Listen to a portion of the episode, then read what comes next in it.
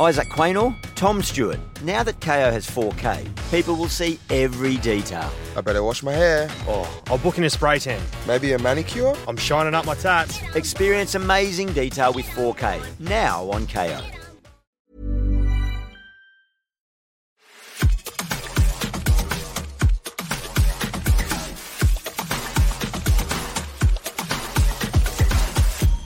Hello, Canucks fans, and welcome back to another episode of the Canucks Conversation. My name is Dave Quadrelli. That is Harman Dayal. Grady Sas is our man at the controls, and our intern is Madison Buckingham. And I have I'm taking this off right now because we are seconds into the show, and I clicked it about 10 times before I even got through that intro because I'm I'm a big fidgeter. Like if I and people have pointed this out many times in the chat before, I always have something in my hand. Like I always got something a pen usually is what I have in my head. Um, so yeah, it's uh, it's good. I, I got I got my little pen and paper here. It's a good start. It's a good start. Uh, a lot of people in chat already. Really nice. Really nice to see. We're gonna get a lot of people because uh, it's gonna be a good show. It's gonna be a good show. We got a lot to talk about. Canucks sit alone at first place in the NHL, and we're gonna talk about that in a matter of moments. But first, I need to tell you that Canucks Conversation is brought to you by the 2023 Toyota BZ4X. The BZ4X is Toyota's brand new all electric SUV that is designed to go the distance for you and your family. The BZ4X is packed with Toyota's coolest tech, but it still has that trusty SUV feel you know and love. And even though it's electric, it's capable of effortlessly conquering any terrain. Whether it's rain, snow, mud, or your friend's questionable post game recaps, the BZ4X will get you through. And of course, we're coming to you from the iconic Wall Center in downtown Vancouver. Looking for your next meeting space? Contact the Wall Center for all your event needs at sales at wallcenter.com. Tell you what, there's some event here today. You see all the people coming in and out in suits? That grand ballroom downstairs is beautiful. Anyways, it's nice to be out of the Wall Center right now. Took a remote episode yesterday. We'll probably do the same tomorrow because it is a Canucks game day. And yesterday was a Canucks game day. And the Canucks won that game. And harm by a score of three to two. The Canucks take down the Carolina Hurricanes and are now alone at the top of the NHL standings. Future uh, Cup preview, Cup Stanley Cup final preview coming up with uh, Vancouver Boston tomorrow. No, I don't think Boston get, gets that far. I think no matter how high they finish in the standings, I just don't think you can get you can get deep in the playoffs with. I know Charlie Coyle's had a good year, but Coyle is not a 1C and I don't that center depth is fine for the regular season, but I think you can get exposed in the playoffs. I think Florida is the team to beat in the Eastern Conference when, when you actually get into the playoffs. And they have beat Florida. So there you go. There's your cup preview right there.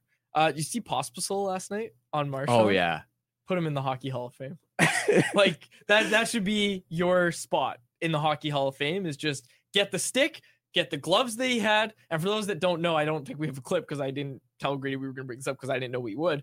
Um, Pospisil on the Flames, of course, like cross check grab. Like I don't even know how he made contact with him, but he hit Marchand hard for digging at Jacob Markstrom's glove glove after the whistle. And hey, It was like a charge. It was a he came charge. steaming in. it wasn't a clean play, but it was a good play in my books. He got a what a five minute major. Yeah, game misconduct. I'll say this: I bet there are a lot of players around the NHL that loved seeing that too. I think it's one of those things where if he got fined, they'd be like, okay, we're all going to chip in and pay for the fine.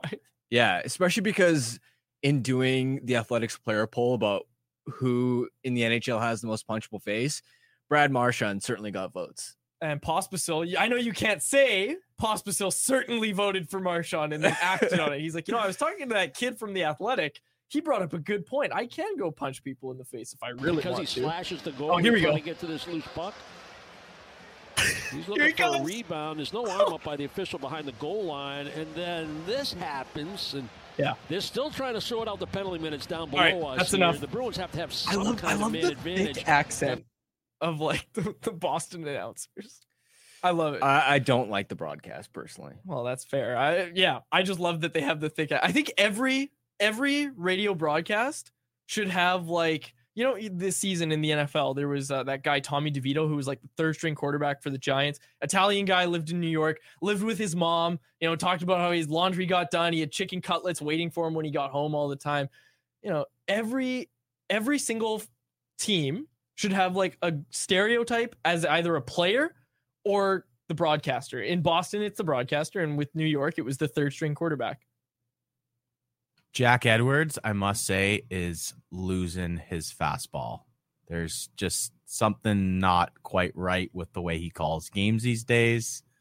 I actually kind of feel bad for him, if you can believe that, given the rivalry between the Canucks and the Bruins. But if you listen to one of those NESN games, oof, it is a tough listen on the ears. I haven't listened in a while. Like I know he's always been a homer, but like you know, one guy I talked to a lot about him was Jack Rathbone. Like Jack Rathbone and every kid in Boston. Like Jack told me, he's like, he's like, I know he's not loved nationally, but like every kid in Boston loves that guy. Like Yeah, Bruins of fans course. love that broadcast. Uh, yeah, like that's fine. I like it. And I'm just saying, like you know, there should be a stereotype in every market. Like it- the Canucks should get a third string goaltender who just shows up in Lululemon at every game.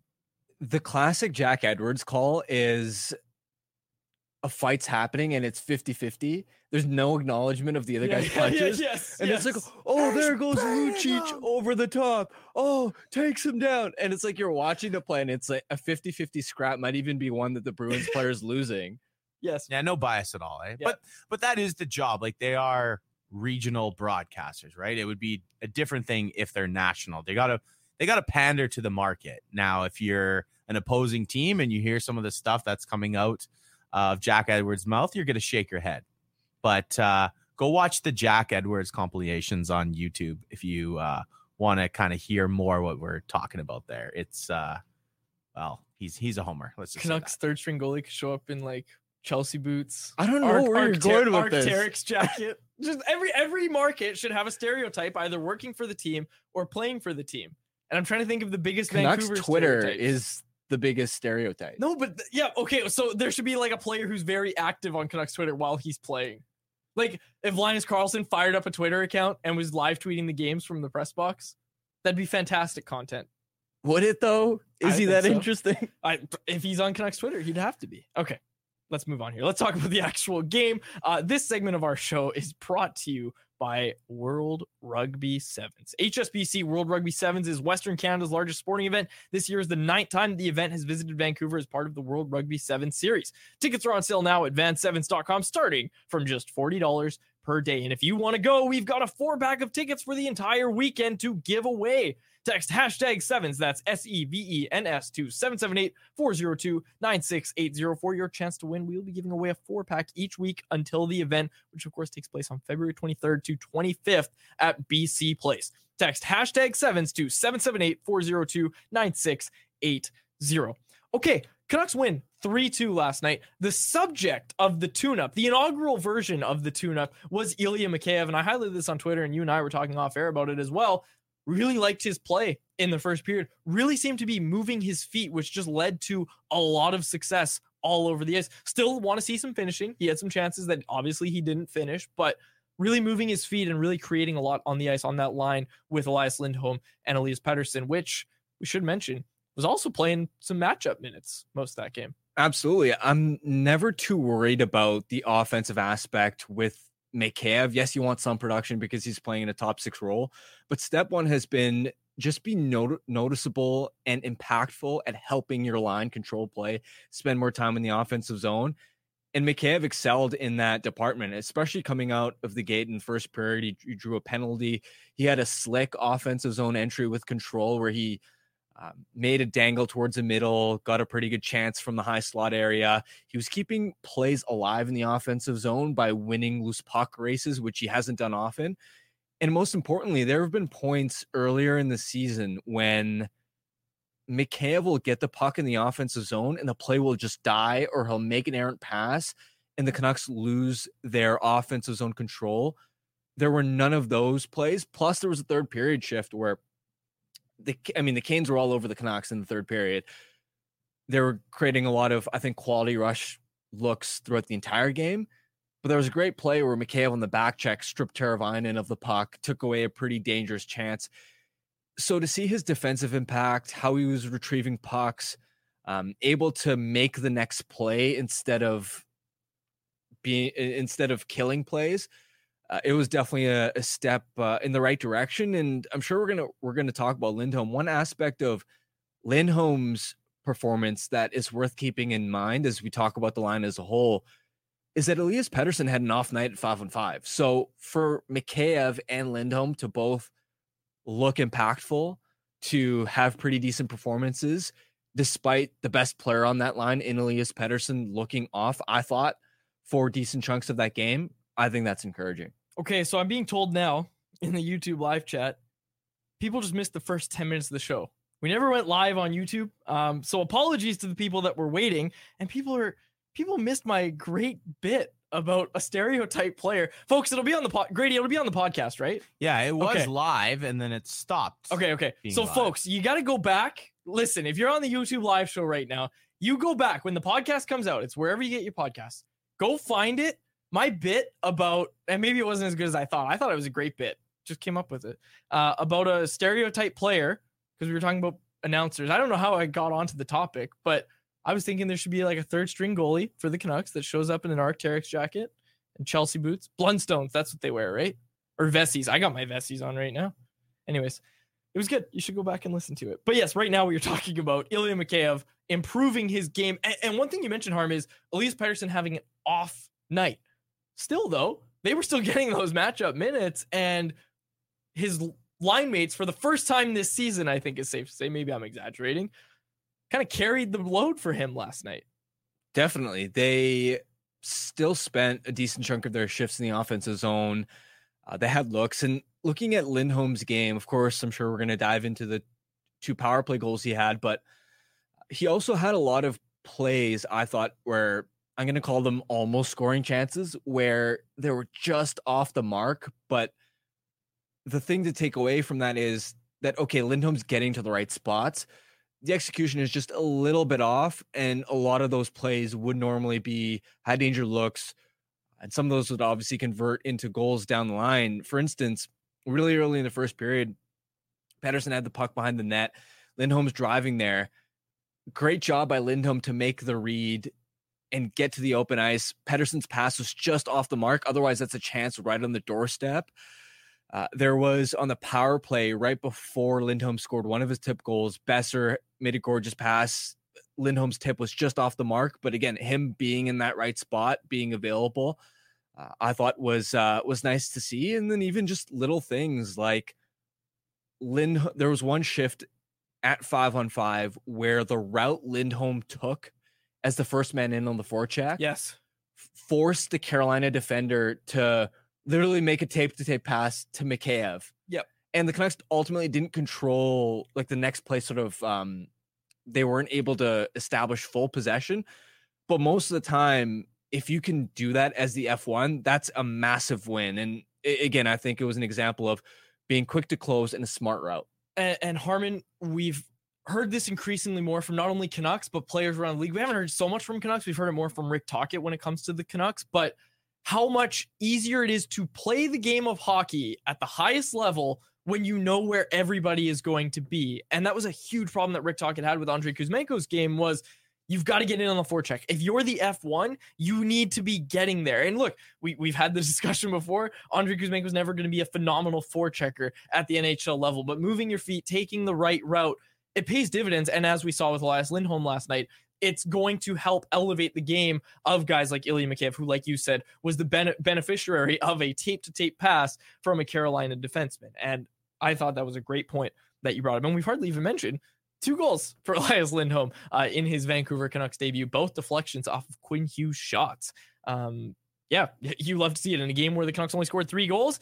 Their new acquisition scores two of them. You absolutely love to see that if you're Jim Rutherford and the Canucks. especially because after that first Carolina PK where they score the shorthanded goal, you're just thinking, man, this penalty kill, which has historically been elite by Carolina, I believe is top five in the NHL right now. You're thinking it's going to be really tough to score on the man advantage tonight, and they still find a way to get to the Canes PK pressures the puck so well, and the adjustment they essentially made, and not that it's an adjustment, but I liked how Rick Tocchet after the game mentioned that as you advance down the stretch, as you play more and more good teams, you're not going, going to get as many opportunities to just make those tic tac toe pretty passing plays. You're not going to be able to easily seam teams. So you need to have an effective net from presence. You need to be able to score the tip, deflection, rebound type garbage goals as well. The for the Canucks to be able to add that now to their repertoire, which I don't think they've been as successful with this season on the man advantage, is a nice wrinkle, is a nice bonus feature to have on the man advantage because that's really the downside of when you're at Carolina and you're pressuring that aggressively at the at the top of the zone on the flanks. The downside, the risk of that, which a power play needs to take advantage of, is that you're leaving extra space down low. The net front guy is going to have more real estate to play with. And that's where Quinn Hughes as well. Shout out to him. He deserves a lot of credit too for getting pucks through traffic. He's been so good this year, yep. as a lot of Canucks defensemen have been at shooting for those um, tips and, and deflections. Quinn Hughes has another really strong game. Uh, Noah Juulsen getting some love. I thought he was great last Yeah. night too. He was another guy that look like when you look at the start of the season for Noah Juulsen, it's crazy. He's even making like he's even making like stretch passes now, which I like know. any pass over five feet from Noah Juulsen at the start of the year, you were like, oh boy, here we go, buckle up. But no, he was, he's uh, again, he is playing very, very good hockey right now. Um, we'll get to whatever else we have about the game. Let's not keep him waiting any longer. We got to chat with Frank Seravalli, our guy from Daily Faceoff, who is brought to you today by our friends at Four Winds Brewing. There it is, locally owned and operated out of Delta, Home of the Four Winds Light Light Lager, a crisp, clean, and easy drinking beer. A beer for everyone, a perfect beer for before, after, or during the game. Ask for Four Winds Light Lager at your local liquor store or have some delivered right to your door through the online shop at fourwindsbrewing.ca. Let's bring him in. Mr. Frank Seravalli joins us now. There he is. Frank, thanks for doing this. That's an Eagles uh, hoodie, right? Yeah, going to Brazil, September 6th. Let's go. Nice. Is Jason Kelce going to retire? I think so. I know he said something at the Pro Bowl that he's trying not to. I just I don't know that how much he has left in him and I also don't know with how chaotic this season was whether he wants to come back. Yeah. I, I really like his podcast. He's got a good podcast. It's the number 1 sports podcast in the world. Soon to be number one sports podcast in the world. Harman and I were listening to the DFO rundown today, and we saw that you threw. Uh, maybe it wasn't today. We just saw the clip today. Um, we saw you throw out a ranking of the top forward groups in the West. You had the Canucks third. Can you add uh, expand on that a little bit? Well, it's the question was, and this is the nuance in it, is top to bottom. And I think if we're just focusing on top two lines, I'd probably I'd have a real hard time not putting the Canucks at number one. And I'm not pandering to the market or the audience. It's just I don't know how well Vancouver's bottom six, not that it's poor or anything like that. It's it's miles improved from you know last year, for instance. But how does it stack up against I don't know Edmonton and pick another team, Dallas? Yep. Like Dallas has a really strong bottom six. Frank, I, I wanted to ask in light You're of going win- non sequitur here. You're not going to beat me. You're not going to beat me up for this ranking. Well, I will. I actually no, I won't. I think you're right because like I always criticize Nils Åman, and Nils Åman's played well lately, but top to bottom, yeah, I don't know. We've got. I'll have more questions. I'll have more questions about lineups and whatnot. But like, who would you pick as a three C? Teddy Blueger or Wyatt Johnston? That's where I start to have my hangups. But but but. Do I take Teddy Blueger with Dakota Joshua and Connor Garland and what they've been able to create this season over Wyatt Johnston and whoever he has as his wingers? I only watch the Canucks. I would Yeah, say totally fair question. It's it's really close, is my point.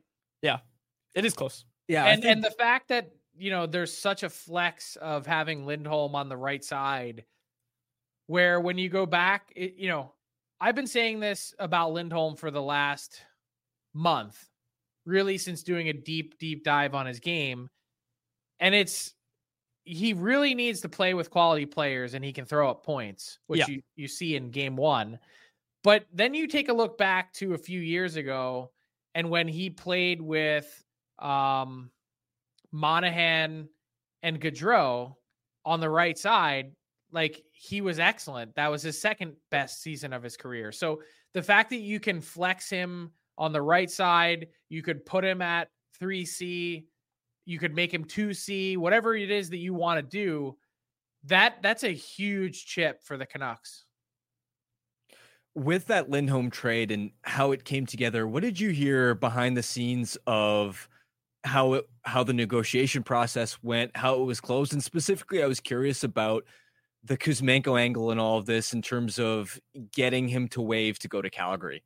The Kuzmenko part of it was huge. That was really one of the linchpins for Calgary. I think if Kuzmenko wasn't playing ball, I'm not entirely certain that this deal gets done. And Hmm. the reason for that is for Calgary, he wasn't just a throw in. For Calgary, he was much more than that as a team that needs pieces for the here and now that can help them potentially two to three years from now. And if that doesn't work out, he's a nice flippable asset. So they spent really the better part of three days trying to convince him to sign off on the no trade to basically explain to him, hey, this is our you know scenario this is our system. We really want you here. You're not just a guy that's on the scrap heap even though the season has been tough for you. And they saw a real fit for him. And honestly they're the canucks are like for calgary's perspective how many other contenders if you're the flames could really offer you a piece that has that much upside from their team as part of a deal? I would say they're it the Canucks were, uh, you know, in their own category, which is why, even though I think they didn't want to make a trade in division for the second time this season, that that's why the Kuzmenko part set them aside. Is that partly why this got done so quickly? It seems. Uh, quickly is a relative term. Like the fact that they really started talking over the weekend, um, you know, it took four days, essentially five days to really nail it down. I, I'd say it was kind of a. I, honestly, we I wish we got a better sense of it, uh, or heard some rumblings of it, but it it kind of didn't really happen quickly. I misworded that. I should say, do you think that's part of the reason why Calgary pulled the trigger in late January rather than waiting until the deadline? Part of it, and also yes, they got their price. They had set off to get a first round pick plus someone that could help them. And in the meantime, they also got from Vancouver a couple lottery tickets, a couple guys that, you know, may help you, may not. And it's worthy, a worthy gamble in my eyes. One thing that I found interesting about Jim Rutherford, how far ahead of the market he was this year with Lindholm, even as a seller last year with Bo Horvat getting that deal done in late January as well, even going back to some of his years in Pittsburgh, where he was really aggressive, uh, really aggressive about about being one of the first movers when it came to the trade market. Why do you think it's so important to him to be one of the first movers um, rather than making deals when most other teams are making deals closer to the deadline? I don't think it's necessarily about price. I think it's making sure that you get the player that you want. And I think the Jets were always a team that were in on Sean Monahan. But I think seeing Lindholm go off the board heightened their awareness. And so, what I mean by that, to bring it back to Jim Rutherford, is he has his sights set on a certain player that's a, a really curated fit, is what I would call it. And then you know, you can always find different ones. You can find another center, you can find a left shot defense, whatever your target is. There's always a sort of check down option, but are they as good a fit as what you had originally envisioned or intended? And so that's sort of I think their their their mantra is we know who we like. Let's strike to make sure that we get that player and also that way we're not sort of dragged into a bidding war not to say that you know I, I, don't think it's fair to say that the flames shopped the offer from um from the canucks but really it was a situation where once they started talking in a significant way Calgary went back to three or four other teams that had expressed interest in Lindholm and basically said, This is where the rubber meets the road. If you're interested, step up, give us your best offer, and we'll go from there. And it was always kind of the Canucks as the differentiator, in part because of Kuzmenko and in part because Vancouver was willing to pay the price because they believe in the acquisition. Lindholm seems like a good fit. There was one game that we've seen now, and he certainly seemed like a good fit in that game. Frank, a couple months ago, I texted you. You and I was just talking. I said, "Who is going to be the biggest target at the trade deadline?" I think I asked you if it was going to be Adam Henrique or something like that, and you said no. It's going to be Elias Lindholm. With the context you've had since I texted you two, three months ago about it, do you still think that statement stands? Well, he was the number one guy on my trade targets board. And I would say that unless Jake Guentzel is traded, Elias Lindholm will be the most impactful forward that's moved at this deadline. Do you think the Canucks are done? Like with that context added? No. No, I, I think they're going to continue to look around. And, you know, I, I think there's been some talk about uh, maybe adding a forward that can help on the forecheck. I still personally think that they're one defenseman away from really solidifying things. And I heard your little spiel about Noah Juulsen and how exciting that was that he was able to complete a pass more than five feet. But that sort of highlights to me their their issue is like can teams make it through to the cup final or have a chance to play for the cup with a wonky six, seven defenseman? Yeah, I think they can. I, I've I saw the Flyers in 2010, the first year I covered the team, exclusively play four defensemen, and their third pair guys were literally getting two minutes and seven seconds a game. It's possible. I just don't think that's the best course of action when you're likely at some point going to lose someone due to injury in the war of attrition and you're you're going to have to call on players that as we've mentioned a million times this year the one of the big reasons why the Canucks are so markedly improved is they're not relying on replacement level NHL defensemen anymore. They have bona fide guys in the lineup and the more you can sort of buffer that and support that, the better off your team's overall chances are to win. You need depth. You need depth in the playoffs. Do you have a specific target for us? Either one you've heard or one that you think the Canucks should be going after? So, haven't heard a specific target that the Canucks have their sights set on. Um, I'm just scrolling through my trade targets board here. I think someone like an Alex Carrier would be pretty good. Um, kind of checks all the boxes. Not a guy that's going to excite you in any one facet of his game. Pretty steady. Not going to be a crazy over the top acquisition cost. Um, that's one guy that I would look at. I would say probably at a price point not all that different than Sean Walker from the Flyers. And mm. then you watch Nick Seeler, and I brought him up before as sort of the ideal third pair guy. But I, you know, and talking to people again with the Flyers today, like they were like, Did you watch last night's game? Like, we better resign this guy. So I think that's still their their focus, but we'll see. Overall, now that the Canucks have added Lindholm, where do you think they stack up and perhaps rank uh, compared to the best teams in the NHL when it comes to a chance of winning a Stanley Cup? I think they're within the circle of five to six authentic teams that are chasing the cup. And not to say that someone outside of that five or six can't catch fire because we see it every year that someone goes on a run that no one saw coming. But I think with the consistency with which they played, have played to this point, the and last night was a really good indicator of where this team's mindset is at. And you heard Rick Tocchet chirping, you know, in the days leading up to the game. Stay humble, got to stay on the ball here in terms of not reading what people are saying about you, not buying into that, and just sticking to the script. I thought, you know, a game like Tuesday night was incredibly important for that.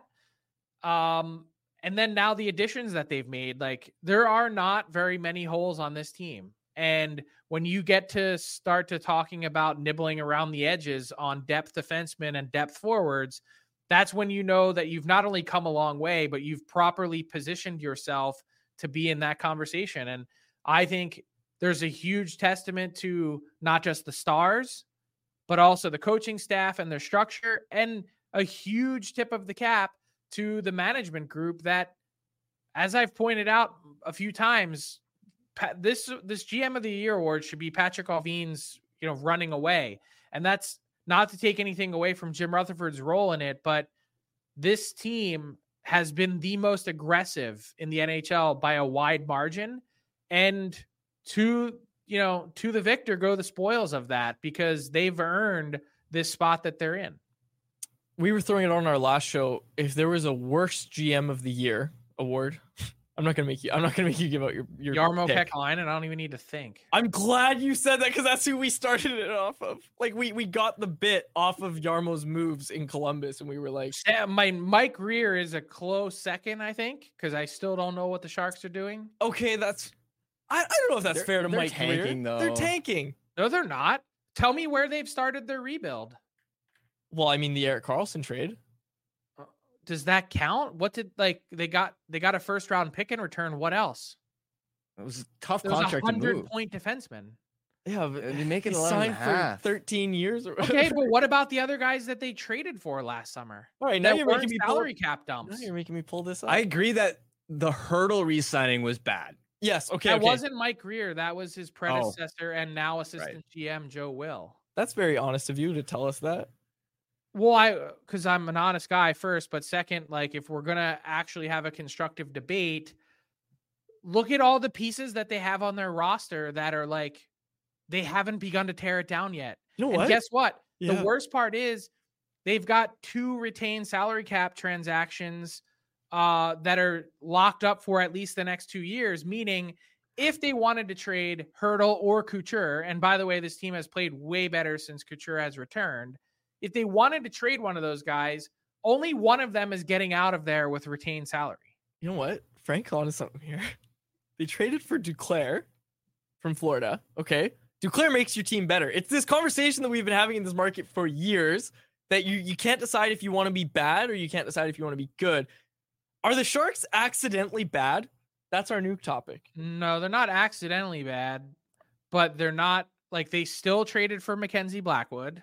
And they're and, and as such, I would say they're not a lock to get Macklin Celebrini or finish with the worst record as close as they can, right? Like probably. And so they've got way more tearing down to do.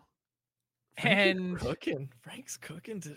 I, I here's the other thing I would add is that at least the Columbus Blue Jackets have legit prospects. The San Jose Sharks have none. I That's a mean, really good that, point. maybe not none, but Shakir Mukhamadullin, nice piece. There's a couple, but they're not high end. And you know, at least the Blue Jackets have Fantilli and Jiricek and Mateychuk and go down the list, Sillinger. Uh, like there's at least a couple franchise pieces there that you're like, okay, I can see where they're heading. You you can at least kind of get it, even though this year's development path has been absolute shit. When when it comes to the Sharks, I I, I just tell me their if you can tell me their plan, I'll give you a medal. No, you know what? I I had to look at their trade history. I their okay, their plan, I'm sure they're gonna say, Oh yeah, we're we're trying to we're trying to rebuild, but we're also trying to keep an eye on the president, be a you know Are a they respectable Do team. you know what? Do you know what their average? Riddle me this, Batman. Do you know what their average finish is in the NHL over the last five seasons? 28th. Twenty seventh. Ah, I'm so close. I like That's this. five shit years. Five. That's half a decade. How are you still this bad? You know what? You know what's a funny exercise? A fun exercise? And this might piss off a few people. But like how close could the Canucks have been to just being the San Jose Sharks if they didn't get Elias Pettersson and Quinn Hughes in those years? Like if Quinn Hughes doesn't That's fall to the Canucks, saying like if Quinn oh, Hughes doesn't fall to the Canucks, right? Because he shouldn't have. In a redraft, he goes like third. If Quinn Hughes doesn't fall to the Canucks, and it was shocking he fell to them at that spot, right? In the 2018 draft, it was shocking that he fell that far. If Quinn Hughes doesn't land on the Canucks, where is this team? If they take Filip Zadina, who was the consensus pick at that spot. There's a I butterfly you- effect there. you could have a field day like In Grier's defense, I will say he was only hired in the offseason of 2022. That's a good point. Not much time to turn this puppy around. In that situation that he walked into with that contract, with those contracts, with that pipeline, I mean, I'm not saying he's done a good job by any stretch of the imagination, but I think he was probably dealt one of the worst hands in the NHL. That's fair. That's valid. buddy, they have no picks. And they've mean, been I- trading. They've got picks, one or two. Like look, look, look at the Coyotes. How many picks? They, like look at all the other teams that have been around them and how much draft capital they have. They they barely have any compared to those teams. Look at the Montreal Canadiens. Look They how many picks they have. but they don't even have any good players to sell. That's the worst part. There's nothing like you could pick apart their roster, but no one wants them. Yeah. But that that's that's that's adding to the hard situation that Mike Grier found himself in. Was nobody wanted your guys. The one guy that maybe people wanted has this monster of a contract that you had to move in Erik Karlsson. It's interesting. It's obviously we can all agree Kekalainen's worse. Kekalainen's Yeah. worse. Um, because they are trying to be good and they're just bad. But Well, they're bad, and he's had 11 years there, 11 calendar years. They've won one round. A lot of the players are pissed at the way this season has gone on, and and especially now they're young guys are like, we're wait, like the playoffs aren't a possibility. Why am I still being healthy scratched and or sent to the minors when I'm better than Yep, these guys? that's a good Under- point. understandably so. But you're right. Last summer, the Blue Jackets traded for Provorov, signed Severson. The year before that, signed Johnny Gaudreau, signed Erik Gudbranson. Like this is a team that's been trying to be good and hired Mike Babcock. yeah, that's that's another one. Hired Mike Babcock. I could see Harms. No, I Harms' agree. uh, central processing unit is a little delayed today. No, I I fully agree. It's a disaster in Columbus there. Like Harm's just staring into the abyss, and you can see him like, yeah, like yeah, he's like you could see him like putting it all together. You're cooking today, Frank. You're cooking. All right, we'll have you back next week, and we'll uh, maybe continue this little conversation. I'm sure a lot of people would rather we didn't, but uh, I think I think we're gonna have to continue this. Why? It's fun. It is. It is absolutely fun. It's like beating up on the poor kid at the playground. You can't do that every week, but Eh, for once in a while, you can do it. Can you tell us about the Coyotes? Anything with the Coyotes? Like, what's going on there? Something's happening. I, I is why I laid out my story the way I did yesterday, is to try and put it all on the table that you know sources indicate something's coming potentially as soon as this weekend about the future of the team. And no one that I've talked to to this point can really pinpoint, yeah, they've got something concrete in terms of an arena development, which means that this team, the the clock, you know, it's down to its final seconds. yeah I think in terms of their time in the desert. Yeah, and we saw Marty Walsh's comments, obviously, over the All Star break, and those were certainly some interesting comments from the NHLPA player director. Uh, Frank, good stuff as always. Thank you so much for doing this. See you guys. Thanks, Frank. And that was Frank Seravalli, who was brought to you by our friends at Four Winds. Hey, I'm Ryan Reynolds. Recently, I asked Mint Mobile's legal team if big wireless companies are allowed to raise prices due to inflation. They said yes. And then when I asked if raising prices technically violates those onerous two year contracts, they said, What the f are you talking about, you insane Hollywood ass? F- So to recap, we're cutting the price of Mint Unlimited from $30 a month to just $15 a month. Give it a try at mintmobile.com slash switch. $45 upfront for three months plus taxes and fees. Promo rate for new customers for limited time. Unlimited more than 40 gigabytes per month. Slows. Full terms at mintmobile.com. Isaac Quaynor, Tom Stewart. Now that KO has 4K, people will see every detail. I better wash my hair. Oh, I'll book in a spray tan. Maybe a manicure? I'm shining up my tats. Experience amazing detail with 4K. Now on KO. We gotta take a quick break here. Uh, we gotta tell you about another sponsor of ours, Fittingly.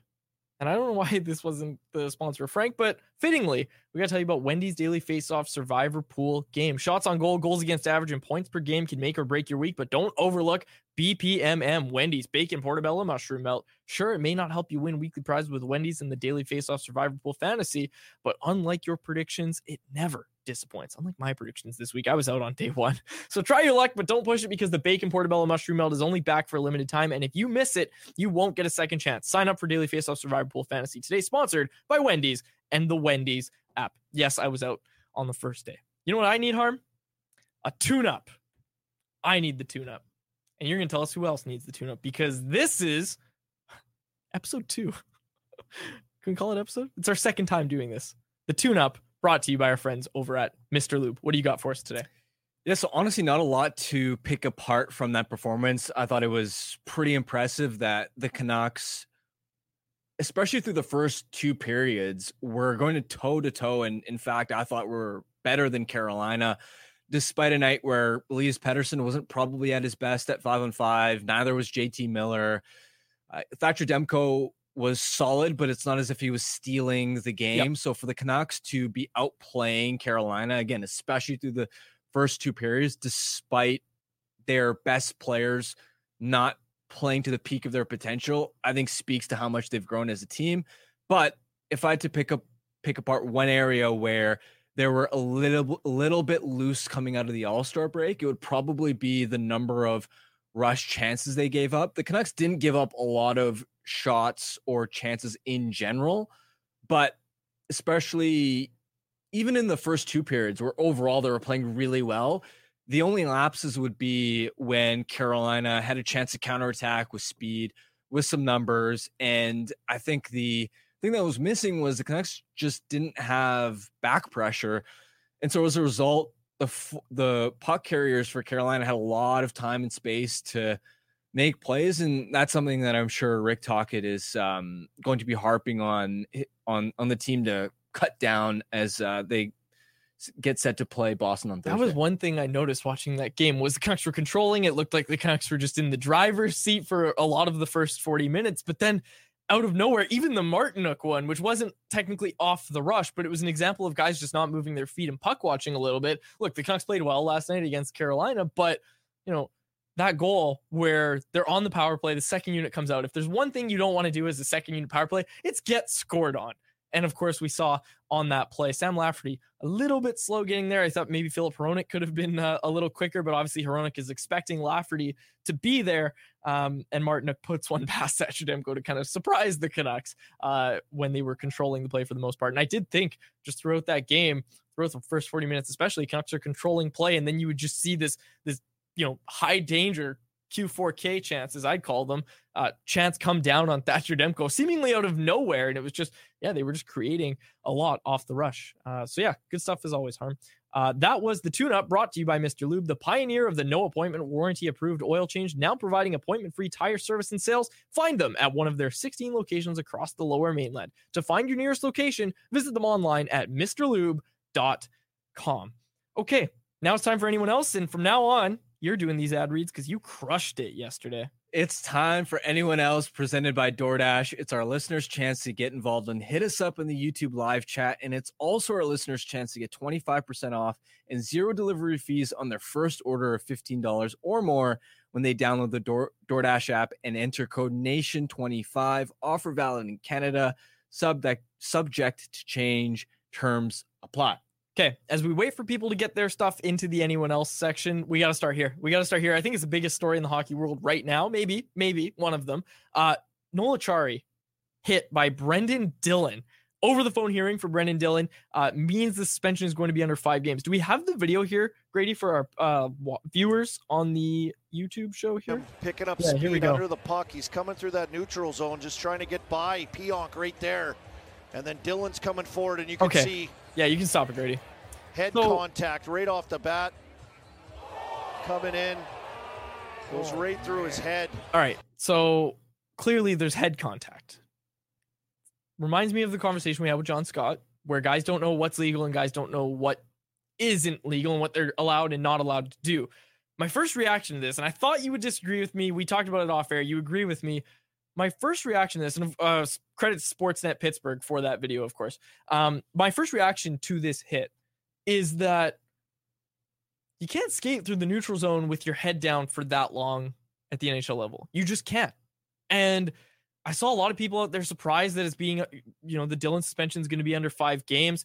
Look, I, am not here saying, oh, that shouldn't be a suspension at all. I think he should get at least one or two games, but because it, it was contact to the head. But I'm also in this spot now where I'm like, okay, it like is it an advantage now for players to like in a playoff game, should you just skate with your head down through the neutral zone because if someone hits you and you're at the level of your head is at the level of their shoulder and they hit you, like are they going to get suspended during the playoffs? Do you know what I mean? Like that, that that's what I'm looking at here is I'm just saying like what do you want Brendan Dillon to do?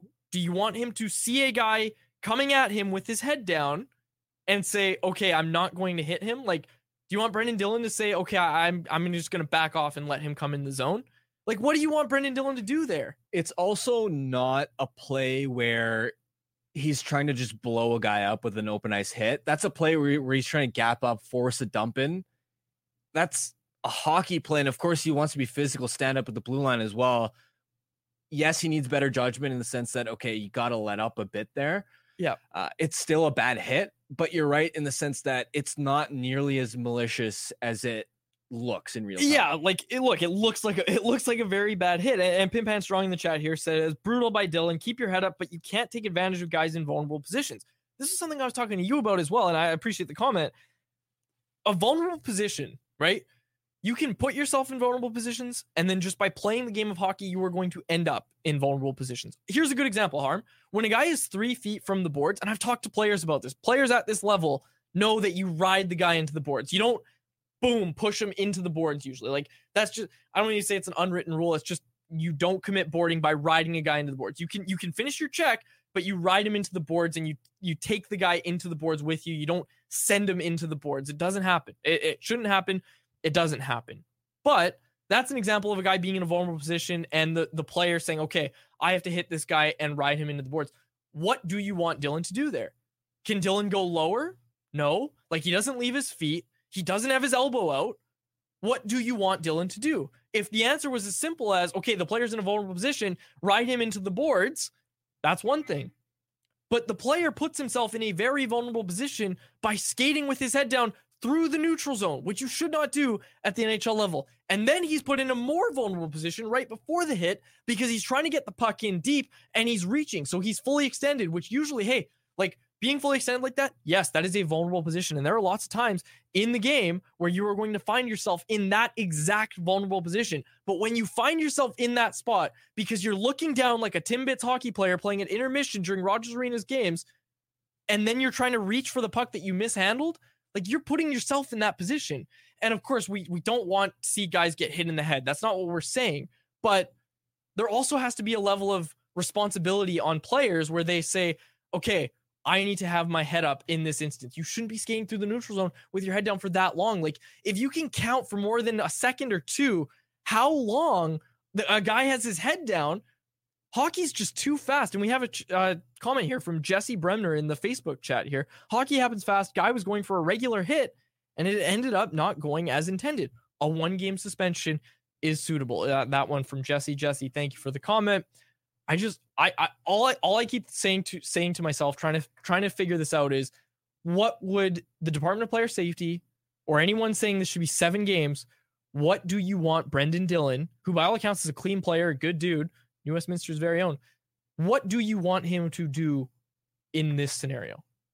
And I don't think people have the answer. I think that's where the challenge comes in that, hey, like we can say the, these hits aren't good for the game. I, I, I'm okay with that. I'm I'm okay if you if you want to put a, a whole ban on head contact and you want to you know change up your rules and stuff that again go listen to the episode we had with john scott folks we talked about this a lot just a few weeks ago and i'm not going to rehash it all but you need to figure out where the line is because right now it's blurred for players players don't know where the line is and i just i keep thinking about okay there has to be some personal responsibility here for noel Acciari to keep his head up in that play yeah, I, I don't have much to add beyond that because when you initially sent the hit in the chat as a let's discuss this on the show, Uh, I I thought you might be taking the opposite stance because I was in a pr- pretty similar boat as you, where was, where I was thinking, yeah, that's a bad hit.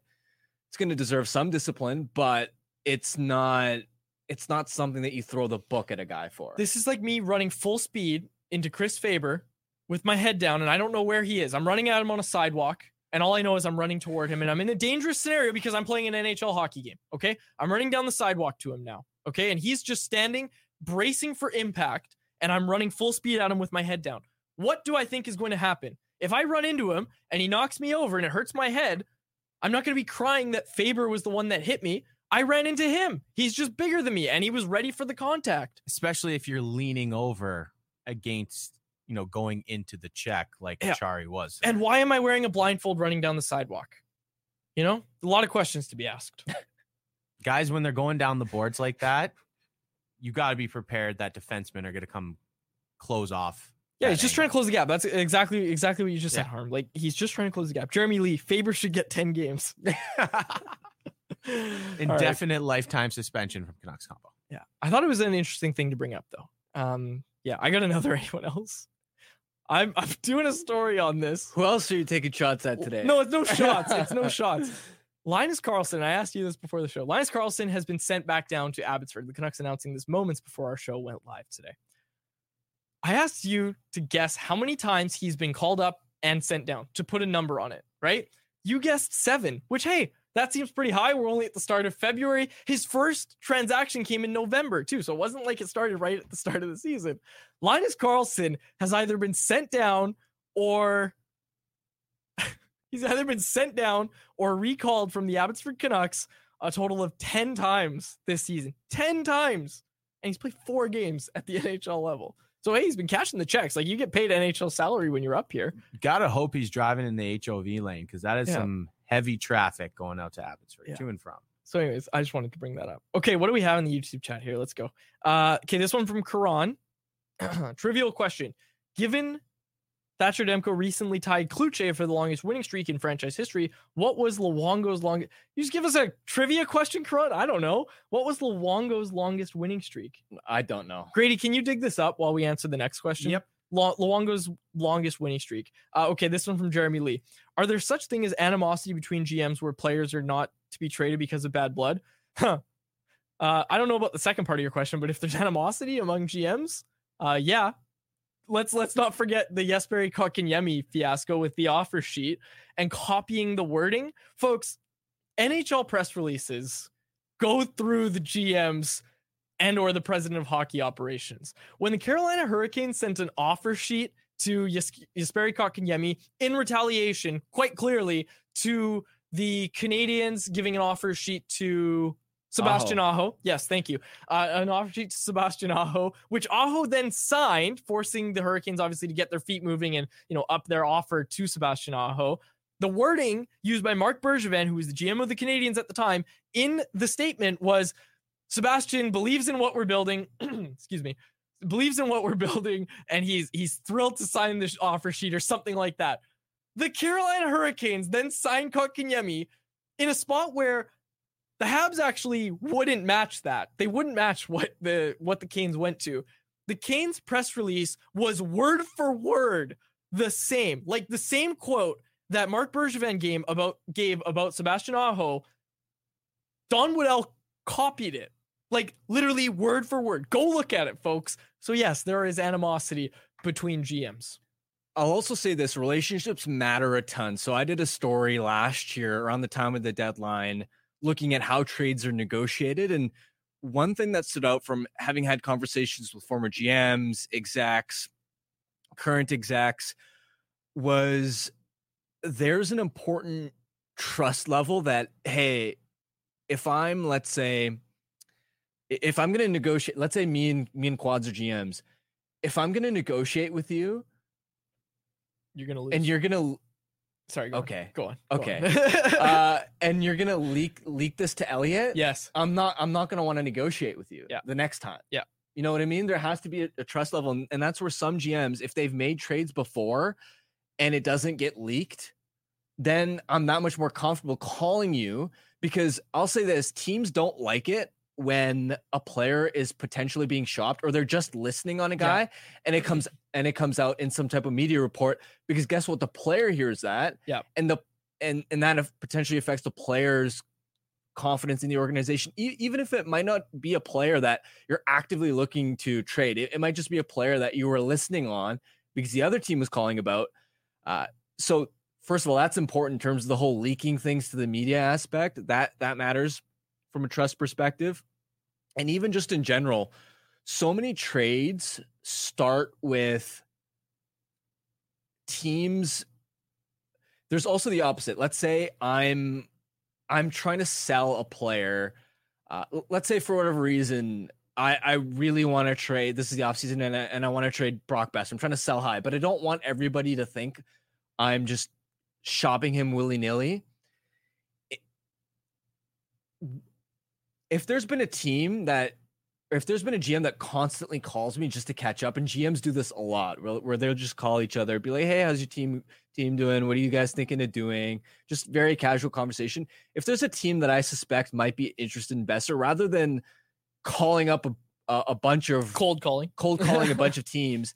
I may I might go to the one GM I have a great relationship with that I know is looking for a score and be like, "Hey, are you interested in investor?" And that's why there are situations where a team will quickly move to trade a guy, and other teams will be upset because they're like, "Wait, we could have matched that offer, Filip Hronek, or yeah, or Prime beat that offer, Yep. beat that offer." But it's just those GMs had a great relationship. They don't want this to be a whole fiasco, so it gets done And early. with Filip Hronek, the reason I bring that up is because Seravalli shared this with us before. The way that trade went down is the Canucks were interested in Hronek. Uh, they were told by Yzerman of Detroit, of course, that no, he is not available. And then ahead of last year's trade deadline, Yzerman calls up Jim Rutherford and says, "Hey, are you still interested in Yzerman uh, or in Hronek? You've got 30 minutes. I'm gonna go. Uh, I'm I'm not gonna put him on the market if you say yes today." Type thing and Rutherford, and I don't know about the 30 minutes thing. I think the the story there was that Rutherford went and talked to his group, and obviously they still liked Hronek, um, and they agreed to the deal. So you know there might have been a lot of teams that found themselves in that spot of saying, "Hey, we wanted a you know a first pairing right shot defenseman for a first and a second round pick. Like we could have matched that, we could have given you more, but because of those relationships." And you know those calls where you say, "Hey, I'm interested in this player." Hronek's name didn't get out, so that means that the Canucks called about Hronek, and his name didn't get out from anybody uh, in those negotiations. So, hey, the relationship matters. Uh, Grady's got the. Did you have anything else? No. that? Okay. Grady's got the streak for us. Luongo's longest winning streak. What is it?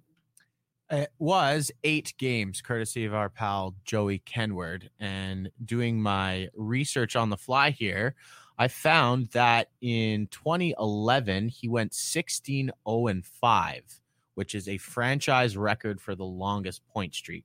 So that's 21 games. Wow. Which is pretty incredible. That's a good poll, Grady. Thank you. Thank you. That's great. I love it. Uh, okay. Do we have anything else here? We got a few. Um, okay, Captain Canuck. If the Canucks trade for Tanev, who comes out of the lineup, assuming Soucy is healthy? Okay, so when Soucy was healthy, uh, Noah Juulsen was out of the lineup. Probably Nikita Zadorov. Probably. I was thinking about this uh the other end as well. Zadorov, I think the last couple of games where seeing him play a higher event style again, right? When he first got to Vancouver, it was pretty pretty calm, pretty quiet outside of the hits, right? He wasn't trying to do too much offensively. Uh he he wasn't um you know uh, ever really out of position. I'm not saying that in a, in a negative sense, but he just wasn't as noticeable. The you watch in Calgary, and he was always really noticeable for, noticeable for both positive and negative reasons. The game against Carolina, he's been rushing the puck a lot, and there was one play where he sort of takes it almost solo, um, takes the sharp angle shot off um, off the mask, I think, of Kochetkov, and because now he's caught up in the play, and because the rebound took a weird hop past Joshua stick, now Zadorov's caught, and it ended up being a good chance for Carolina back the other way. Now that's not that's not a quote unquote bad play by Zadorov because he sees the opportunity to jump into the rush, but I can I could also see a scenario where the coaching staff looks at that and goes, unless you're Quinn Hughes or Filip Hronek, we don't need you jumping up the rush that actively unless it's a clear chance for like a true grade A opportunity. Because otherwise that chance against doesn't happen. So I think it would probably be Zadorov. Yeah. And I, hey, you still have the option of bringing him back in too, right? Like you can you can run Yeah, that platoon course. defense. Hey, uh, we saw Ian Cole start to get you know some load management, which we applauded at the time. And yeah, you you've got options. You need depth. Like that's what Frank talked about in his hit is you need depth. You need depth um, when you're going on a long playoff run because hey, if the wrong guy goes down, you know, your cup favorites according to this show, and then you uh, you know you run some injury troubles. And look, it's hard to replace certain guys, but at least try with some. Uh, replacement players that you've got. Okay, that concludes anyone else. Let's get to our Betway bet of the day brought to you by our friends over at Betway. And thanks, folks, to everybody in the chat. Uh, really, really appreciate it. Um, please subscribe to the YouTube channel and on the podcast, subscribe uh, wherever you get your podcast and wherever you're listening to us as well. And like the video, folks, we've seen some uptick in uh, people on the YouTube live show. So we appreciate it. Let's get our Betway bet of the day up, Grady. There it is. Ugh. That's right. Hey man, I I don't make the script and I I I don't get to choose where my vibes go. But today, the Dallas Stars are playing the Toronto Maple Leafs. The Toronto Maple Leafs are at home. It's second of back to backs. Or no, they, did they play last night? Yeah, they did. Yeah, they played the Islanders last night. Oh no, Or two was nights, two ago. nights ago. Two nights ago. Excuse me. So the Leafs are back at home uh, for a matchup against the Dallas Stars. They're favorites, and we're taking that. A ten dollar bet at minus one thirty five odds on the Leafs to beat the Dallas Stars returns you seventeen dollars and forty cents over at Betway. Look, Sheldon Keefe called them out last game. I know that usually falls on deaf ears because everybody's a prima donna on that team, but I really think that they're going to step up tonight. Like I, I actually think the Toronto Maple Leafs are going to win against the Stars. I actually, this isn't part of the bet. I actually think they will win pretty handedly too. Wow. Yeah. I like, this, Interesting. I like the value on the stars there as an underdog. Oh, totally. It's good value. Just it's like just not going to ha- happen. Just like you like the Islanders value as an underdog the other day. And we should mention quads, your best bet yesterday of the Canucks beating the Canes. Van beats cars. That's right. I mean, It it's hits. just, it's just, uh it's just vibes. Like I don't get to pick. I don't choose There's which no vibes. there's no analytical formula here. Qu- Harm isn't sending you some crazy algorithm formula. It's just straight off the dome vibes. Straight off the dome. It's all vibes. You know that. It's all vibes. It's all vibes. Why are they talking about the Leafs? This is almost as bad as baseball talk. Yes. Yes, it is. Says Karan. Great stuff. Great stuff. All right. Well, we'll close it out there for my co-host Harman Dayal and our technical producer Grady Sas and our intern. Why did I forget? That was bad. Madison Buckingham. My name is Dave Quadrelli. Thank you so much for listening to another episode of the Canucks Conversation. Canucks Conversation with Harman and Quads brought to you by the Toyota BZ4X. The BZ4X's fresh look is just an added bonus to its range since you can drive up to 406 kilometers on a single charge. That's enough to get you from Kitsilano to Whistler or Kamloops to Kelowna and back and still be home in time for the game. Now that's what we'd call electric. The best part, by choosing electric, you can get up to $11,000 in rebates and incentives. The BZ4X are in stock and selling quickly, so make sure to visit shoptoyota.ca or your local Pacific Toyota dealer to get your hands on one. Canucks Conversation is live Monday through Friday, every weekday at 2 p.m. over on the Canucks Army YouTube channel. Make sure you like, subscribe, and interact in the YouTube live chat every day with us, folks. Isaac Quaynor, Tom Stewart. Now that KO has 4K, people will see every detail. I better wash my hair. Oh, I'll book in a spray tan. Maybe a manicure? I'm shining up my tats. Experience amazing detail with 4K now on KO.